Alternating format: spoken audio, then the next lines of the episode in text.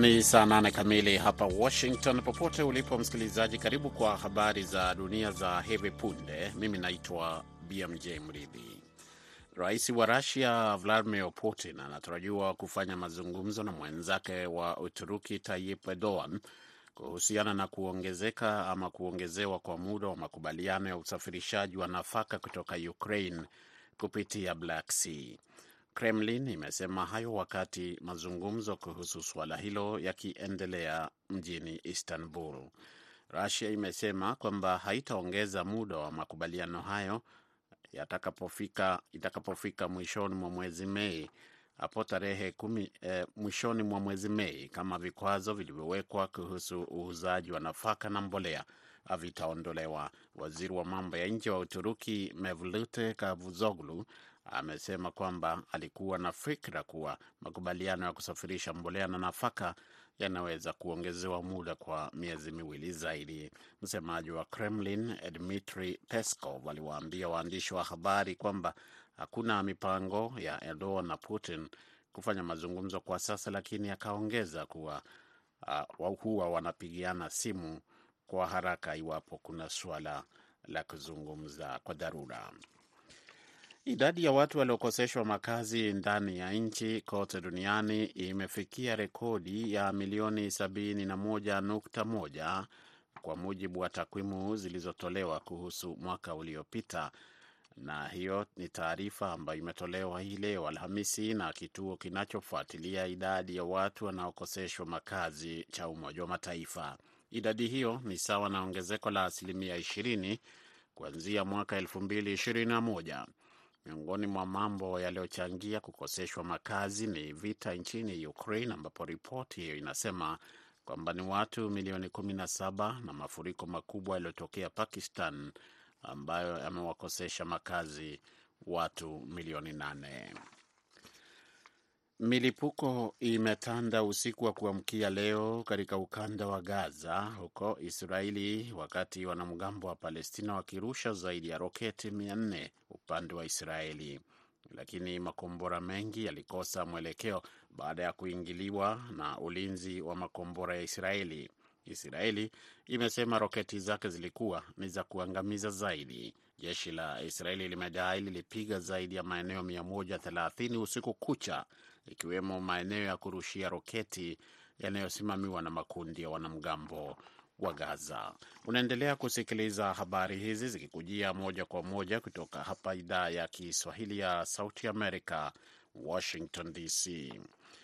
Marekani leo imeanza kuwakatalia maombi ya hifadhi wahamiaji ambao waliingia kupitia mpaka wa Marekani na Mexico kabla ya kuanza kuomba ukazi kwa njia ya mtandao au kuomba katika nchi ambako walipitia kuingia Marekani.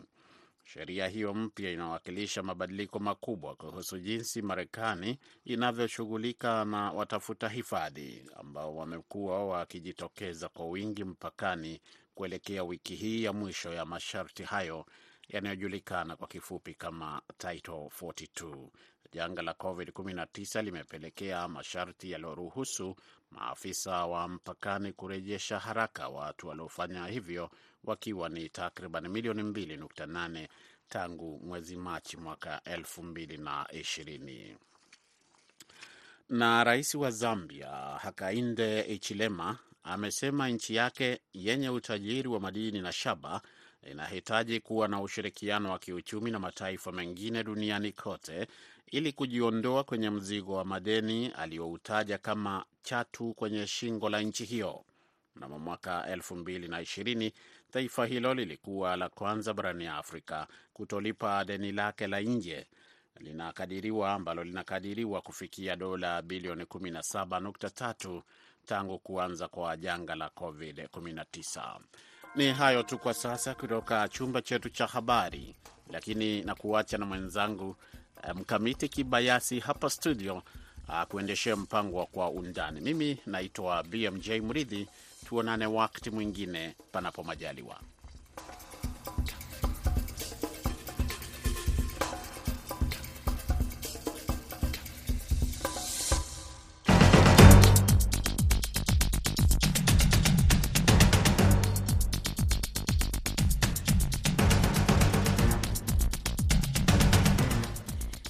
Ni Kwa Undani. Hivi sasa ni saa tatu na dakika tano usiku kwa saa za Afrika Mashariki, sawa na saa mbili na dakika tano jioni huko Afrika ya Kati. Hapa Washington DC ni saa nane na dakika tano mchana. Leo ni Alhamis. Karibu msikilizaji wa idhaa ya Kiswahili ya Sauti ya Amerika, VOA, kwenye kipindi cha Kwa Undani. Ninaangazia siasa za Marekani ambapo mbunge George Santos kutoka jimbo la New York amefunguliwa mashtaka 13 na serikali kuu. Kisa na maana nitakujuza muda mfupi ujao, na pia tutaungana na Jason Nyakundi akiangazia matamshi ya rais wa DRC Felix Tshisekedi kwa vikosi vya EAC akisema viondoke mwezi ujao kama havitatimiza majukumu yake. Jina langu ni Mkamiti Kibayasi.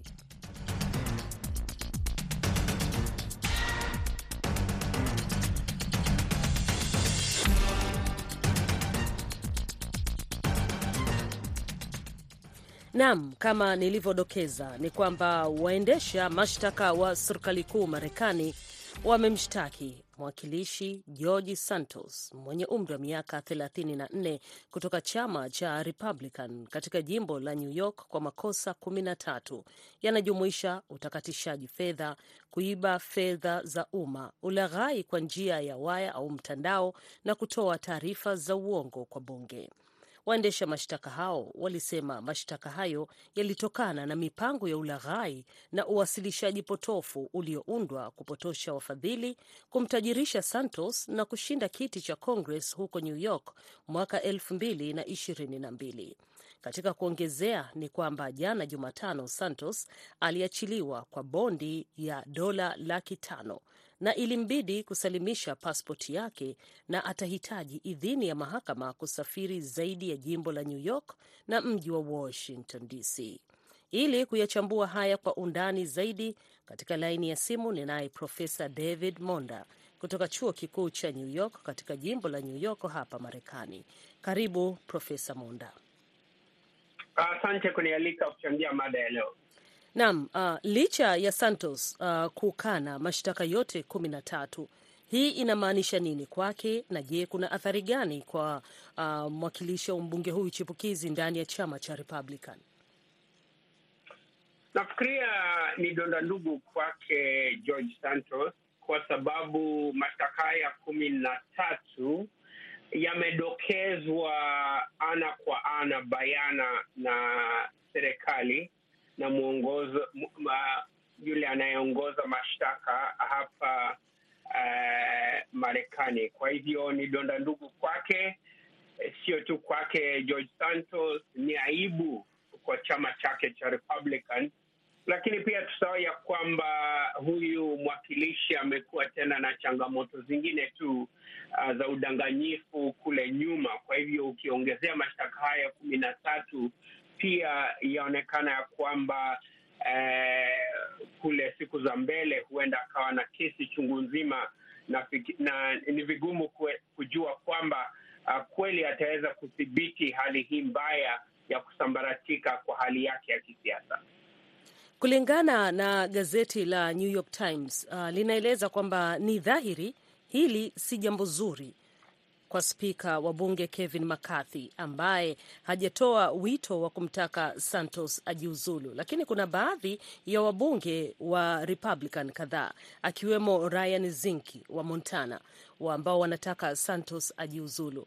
Hapa tunapata picha gani eh? Ukimwangazia McCarthy ambaye ndio spika wa bunge na huyu uh, anayeshtakiwa mwenyewe George Santos. Nafikiria uh, inaangazia chama cha Republican kwa njia mbaya.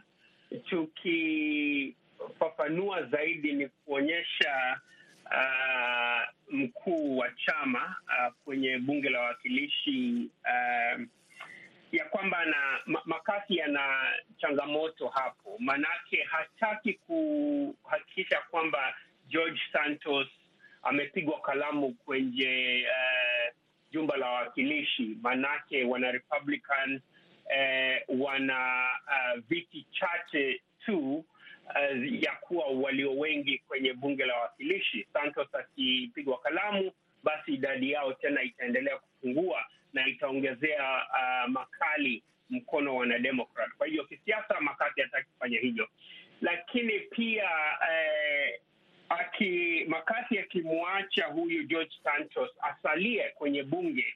Eh, kwa maono ya umma ni kwamba anaendeleza eh, ule eh, ubadhirifu na ulaghai kwa chama. Eh, kwa hivyo ni kama yupo na hili donda ndugu, hajui aende kushoto au aende kulia, ampige Santos kalamu au Santos aendelee kusalia pale, lakini vile anaonekana kwamba eh, huyu mbunge atasalia pale pale, maanake Makati anataka kile kiti na kura ya Santos iwepo, na Makati pia amesema kwamba atangojea hadi mkono wa sheria uh, utakapoamua kwamba Santos amekuwa na makosa au uh, anaweza kuendelea kusalia uh, bila kushtakiwa au kupiga kalamu na mkono wa sheria. Kwa hivyo nafikiria ataendelea kusalia, lakini changamoto hizi za Santos zitaendelea kuongezeka uh, kwenye bunge la Congress. La, um, katika kuzungumzia hili uh, Monda uh, kwa ufahamu wako na uzoefu wa uchambuzi na siasa za Marekani, tutarajie kesi hii itachukua muda gani? Je, kipindi hiki kesi ambacho uh, inaendelea uh, Santos bila shaka atakuwa akiwa anahudhuria vikao kadhaa vya bunge. Je, kwa wananchi wale ambao wamempigia kura wana haki ya kuweza uh, kwenda uh, kufaili kitu chochote kwamba wanahitaji uh, kufanya uchaguzi mdogo wa haraka? Kwa wale, wale waliompigia kura kwa wakati huu hawana vingine, lazima wangojee uh, hadi ule msururu wa wa kuwachagua wabunge upya kwa wawakilishi kwenye jumba la wawakilishi uh, ni, ni miaka miwili. Kwa hivyo itabidi wangojee hadi mwaka ujao, ndiposa Santos aki akipata ile tikiti ya wana Republican na akijiweka dimbani basi wapiga kura watakuwa wanaweza kutoa uamuzi wao kwa debe. Kwa wakati huu Makasi akiamua ya kwamba anataka kumfurusha eh, huyu George Santos, itabidi kwenye bunge la wawakilishi eh, zaidi ya thuluthi eh, mbili eh, za wabunge za pande zote wapige kura na waseme ya kwamba Santos afurushwe na kwa wakati huu kwa misingi ya kisiasa sifikirii Makati atafanya hivyo, kwa sababu vile nimesema kule nyuma, anataka ile kura ya Santos, manake wingi wa kura wana Republican ukilinganisha na wanademokrat kwa jumba la wawakilishi ni ndogo sana, lakini nafikiria kwa wakati huu wapiga uh, kura hawana vingine ili kusalia hadi wa mwaka ujao ambapo pengine Santos huenda akaomba kura mara nyingine na uh, wapigaji kura pale ndiposa wataweza kuamua. Lakini kwa kuwa umegusia hilo, uh, Santos mwenyewe akizungumza na vyombo vya habari jana siku ya Jumatano alieleza kwamba uh, ana nia ya kupambana vilivyo kutetea haya mashtaka yote yaliyofunguliwa na vilevile kuweza kukishikilia kiti chake kuendelea. Hana mpango wa kujiuzulu.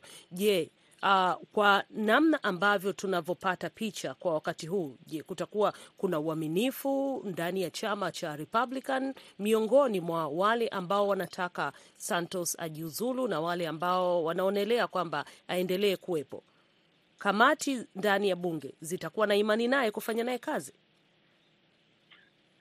Kwa wakati huu uh, amefurushwa kwenye kamati kwa wakati huu hawezi kujihusisha kwenye kamati maanake Uh, wana Republican kutoka jimbo la New York wengi wamesema hawatafanya kazi naye kamwe. Kwa hivyo kwake ni kujiwasilisha kwenda kwenye bunge la Congress na kuweza kupiga kura tu, na vile ulisema kule nyuma, idhini ya ile bondi ni kusema kwamba hawezi enda nje ya eh, New York na hawezi enda nje ya Washington DC. Afanye kazi DC, arudi New York. Eh, passport yake amewasilisha. Kwa hivyo eh, ni, ni, ni, ni, vitu viwili vinafanyika hapa. Kuna mkondo wa kisheria ambao umembana kwa haya mashtaka kumi na tatu, lakini pia kuna mkondo huwa wa kisiasa wana Republican, hata ingawa Santos eh, amegubikwa na mashtaka haya, bado wanamhitaji kwenye bunge la Congress, manake kukiwa na eh, eh, kukiwa na eh, akipigwa kalamu na iwepo ya kwamba kutakuwa na kura mpya itakayopigwa, wanademokrat wanaweza kushinda kiti hiki, kiti hiki cha Santos na wanarepublican hawataki iwe hivyo. Kwa hivyo kwa ujumla ni, ni, ni mambo hayo mawili. Kuna mapendekezo ya kisheria ambayo yanambana Santos, lakini pia eh, kuna mkondo huu wa kisiasa. Santos atasalia kwenye bunge la wawakilishi, lakini eh, uongozi wa kamati kushirikiana naye na wanarepublican wengine kwenye kamati za bunge ni kama atapigwa kalamu, lakini ataendelea kusalia pale pale hata ingawa kutakuwa na hizi kesi chungu nzima ambazo zitakuwa eh, zikimzingira eh, George Santos. Na kwa njia hii ilivyo hivi sasa, udhani kwamba pengine itazorotesha chama cha Republican kuonekana ni dhaifu, kinakumbatia watu ambao wasiokuwa na sifa na ujuzi uh, wa kuongoza ndani ya chama, lakini bado wanaendelea kuwepo? Sifikirii ita itadhoofisha chama, na nasema hivyo kwa hisia za kusikitika. Eh, manake miaka ya nyuma, enzi za nyuma, wanademokrat wengi tu kwa jumbe la wawakilishi, pia wanarepublican wengine wamekuwa na kashfa kama hizi. Linalonipiga na bumbuwazi uh, siku ya leo ni kwamba George Santos ni kama haoni ule ugumu, manake siku za nyuma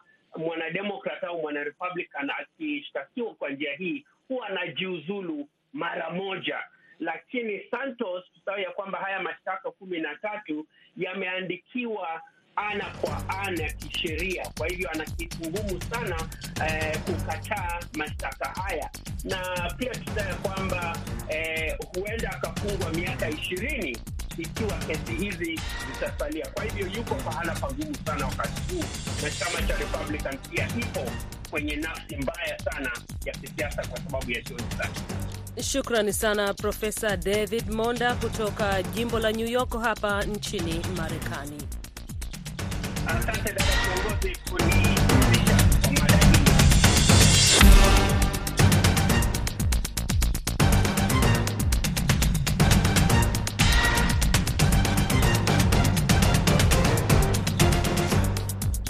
Unaendelea kusikiliza kwa undani ya VOA Swahili. Sehemu ya pili, tunaelekea DRC ambapo rais wa Jamhuri ya Demokrasi ya Kongo Felix Tshisekedi ametoa onyo kwamba kikosi cha kanda ya Jumuiya ya Afrika Mashariki kitalazimika kuondoka nchini humo ifikapo Juni kama hakitatimiza majukumu yake. Akiwa ziarani Gaborone nchini Botswana, mahala ambako amesisitiza mpango B kutoka Jumuiya ya Maendeleo Kusini mwa Afrika SADC kutuma wanajeshi. Rais huyo wa DRC aliishutumu EAC kutofanya vya kutosha.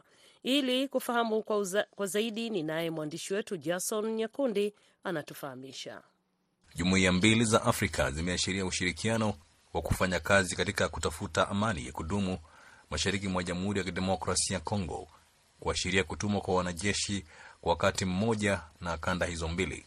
Maamuzi tofauti yaliyofikiwa mwishoni mwa wiki iliyopita na Jumatatu wiki hii yanaonyesha kuwa jeshi la kikanda la Jumuiya ya Afrika Mashariki na Jumuiya ya Maendeleo ya Nchi za Kusini mwa Afrika SADC watafanya kazi bega kwa bega. Rais wa Jamhuri ya Kidemokrasia ya Kongo Felix Tshisekedi Jumanne alitoa onyo kubwa zaidi kwamba jeshi la kikanda la Jumuiya ya Afrika Mashariki litalazimika kuondoka DRC kufikia Juni ikiwa halitatumika mashinani. Akiwa ziarani nchini Botswana ambako amesisitiza mpango mbadala kutoka SADC kutuma wanajeshi, rais huyo wa Kongo alishutumu jeshi la Afrika Mashariki baada ya wanajeshi hao kukataa kupambana na waasi. Ofisi ya rais Chisekedi ilisema Jumatatu kuwa SADC itatathmini maeneo ya kufanya kazi na maamuzi halisi yatafikiwa baada ya mkutano wa SADC. Jumuiya ya Afrika Mashariki, wawakilishi wa ukanda wa maziwa makuu pamoja na wanachama wa Jumuiya ya Mataifa ya Afrika ya Kati. Richard Tuta, mtaalamu wa masuala ya usalama nchini Kenya, anasema mzozo nchini DRC ni mgumu na hivyo unahitaji suluhu kwa njia tofauti. Ukumbuke kwamba hawa wanajeshi ambao wote ambao waliotumwa kule DRC wanapata amri kutoka kwa am, maamri jeshi wakuu wa nchi zao, na amri majeshi makuu kutoka hizo nchi utakuta kwamba ni wanasiasa. Kwa hivyo utakuwa kwamba kabla watoe amri, wanakuwa kwamba wanatilia mkazo sana sababu za kisiasa za nchi yao na sababu zingine pia za kisiasa za nchi ya Afrika Mashariki na Kati. Sasa utakuta kwamba uh, siasa huwa inageuka kila kuchao. Kwa hivyo kwa hivyo sasa utakuta kwamba lile sababu ambalo lilifanya zile vikundi vya jeshi kutoka hizi nchi majirani ya, ya DRC huenda ikawa kwamba wakati walipotua tu hivi mambo yakageuka, kwa sababu siasa hugeuka kuchao, na ndio utakuta kwamba walipotua hivi labda wakatoa amri nyingine, ikawa sasa tena amri sio ile ambayo walikuwa wamepewa kabla watoke nchi zao. Sasa ikawa kwamba naona kwamba wananchi wa DRC wanawashuku wana, wana na wanaona kwamba hawa hiki sio kikosi ambacho kilikuja kupambana na na M ishirini na tatu. Wengine wanafikiria kwamba hawa tu ni watu ambao walikuja kutalii. Sasa hilo ndio tatizo, kwa sababu ukumbuke kwamba sidhanii kuna nchi za Afrika Mashariki na Kati ambapo ingependa kupigana ana kwa ana na nchi nyingine. Sidhani kwamba kama wanajeshi wa, wa, wa, wa Kenya wangependa kupigana na wanajeshi wa serikali lingine ambalo hawako katika shughuli zote za kivita na hao. Sasa hizi ndio changamoto. Kuna sababu za kibiashara, kuna kuna sababu nyingi sana. Unajua kwamba huu ni mzozo ambao huenda ikawa ni mzozo ambao umepita mipaka kwamba si, si, suluhisho ya mzozo huo sio mzozo tu ambao utapatikana kule DRC. Itabidi kwamba wahusika wakuu katika ule mzozo wakaweza wakaweza kuhusishwa, kwa sababu na pia wahusishwe kwa njia ifaayo, kwa sababu utakuta kwamba huu mzozo sio mzozo tu baina ya DRC na M23 na Rwanda. Utakuta kwamba inahusisha labda Afrika nzima, kwa sababu utakuta kwamba sasa hata nchi za SADC zimeanza kuingilia huu mzozo.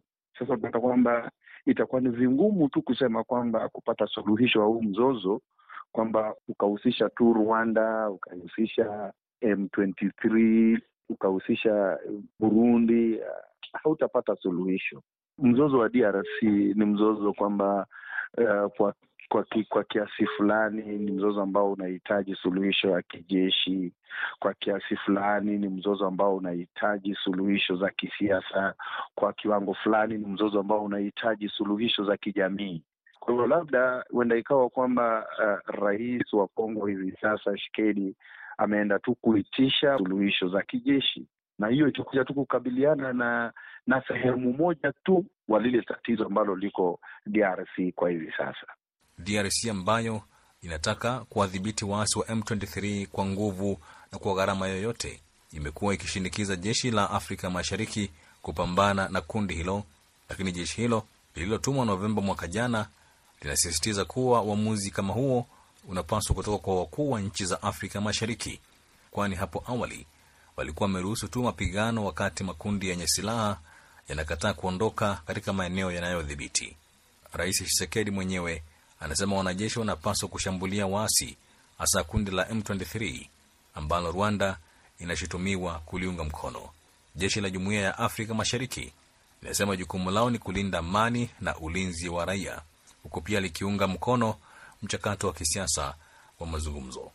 Akiwa Botswana, Rais Tshisekedi alifichua kwamba katibu mkuu wa Jumuiya ya Afrika Mashariki Peter Mathuki aliomba muda wa miezi sita zaidi kwa wanajeshi hao, lakini DRC iliwapa miezi mitatu hadi mwisho wa Juni mwaka huu. Siku ya Jumatatu, mkutano wa kilele wa SADC nchini Namibia uliidhinisha kutumwa kwa wanajeshi wa nchi wanachama wa nchini DRC, ingawa hakukuwa na ufafanuzi wa moja kwa moja kuhusu nchi gani zitapeleka vikosi. Rais Tshisekedi anataka wanajeshi wa SADC wapambane na M23. Kile kinabidi kufanywa ni kuweza kuweza kuyatatua yale yote ambayo ni ya kisababu za kijamii na kuweza pia kuyatatua yale yote ambayo ni za sababu za kisiasa na sababu za kijeshi.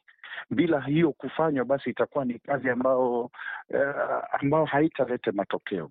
Kwa hivyo haya masuala yote yanastahili kutengwa vilivyo, ikasemekana haya ni masuala yote ambayo yanahitaji e, suluhisho za kijeshi. Haya ni masuala ambayo yanahitaji suluhisho za ki, kisiasa na haya ni masuala ambayo yanahitaji suluhisho za kiuchumi. Haya ni masuala ambayo yanastahili suluhisho za kijamii. Lakini tukisema kwamba haya masuala yote tunataka tu kuzisuluhisha kwa suluhisho za kijeshi, itakuwa vingumu. Na pia tukisema haya masuala yote tunataka kuyasuluhisha kwa suluhisho ya ki, kisiasa, sioni. Kwa hivyo haya masuala yote na tusisuluhishe moja tukaacha nyingine, lazima yote yaambatane, yaambatane moja kwa moja. Tusiseme kwanza tusuluhishe za kijeshi, alafu tutarudi kusuluhisha za kisiasa, alafu hatimaye tusuluhishe za kiuchumi. Hapana, haya ni masuala ambayo yanastahili kuambatana moja kwa moja. Unajua kwamba lisemalo lipo na kama halipo laja huenda ikawa kwamba hizi tuhuma ienda ikawa ni tuhuma za kweli, na kama ni za kweli eh, basi swali ambalo watu wanastahili kujiuliza ni kwamba ni manufaa yapi ambayo Rwanda inayapata katika kuweza kuwaunga mkono waasi hawa wa M ishirini na tatu, kwa sababu huenda ikawa kwamba hiyo sababu ama manufaa ambayo Rwanda inayoyapata kutoka kuungaji mkono wa ili kikundi cha eh, M ishirini na tatu kama haitaangaliliwa basi watazidi tu kuwaunga mkono. Lazima kuwe kuangaliliwe ni kwa nini, alafu kupeanwe suluhisho ya kuweza eh, kukomesha hiyo kwa nini, kwa sababu huenda ikawa kwamba Rwanda pia ienda ikawa inawaunga mkono kwa sababu za kijamii, kwa sababu utakuta kwamba kumekuwa na tuhuma kwamba wengi wa wapiganiaji wa ili kikundi cha M23 ni, ni wa kabila fulani ambacho ndio kabila kubwa zaidi ama kabila ambalo linalodhibiti siasa kule kule Rwanda.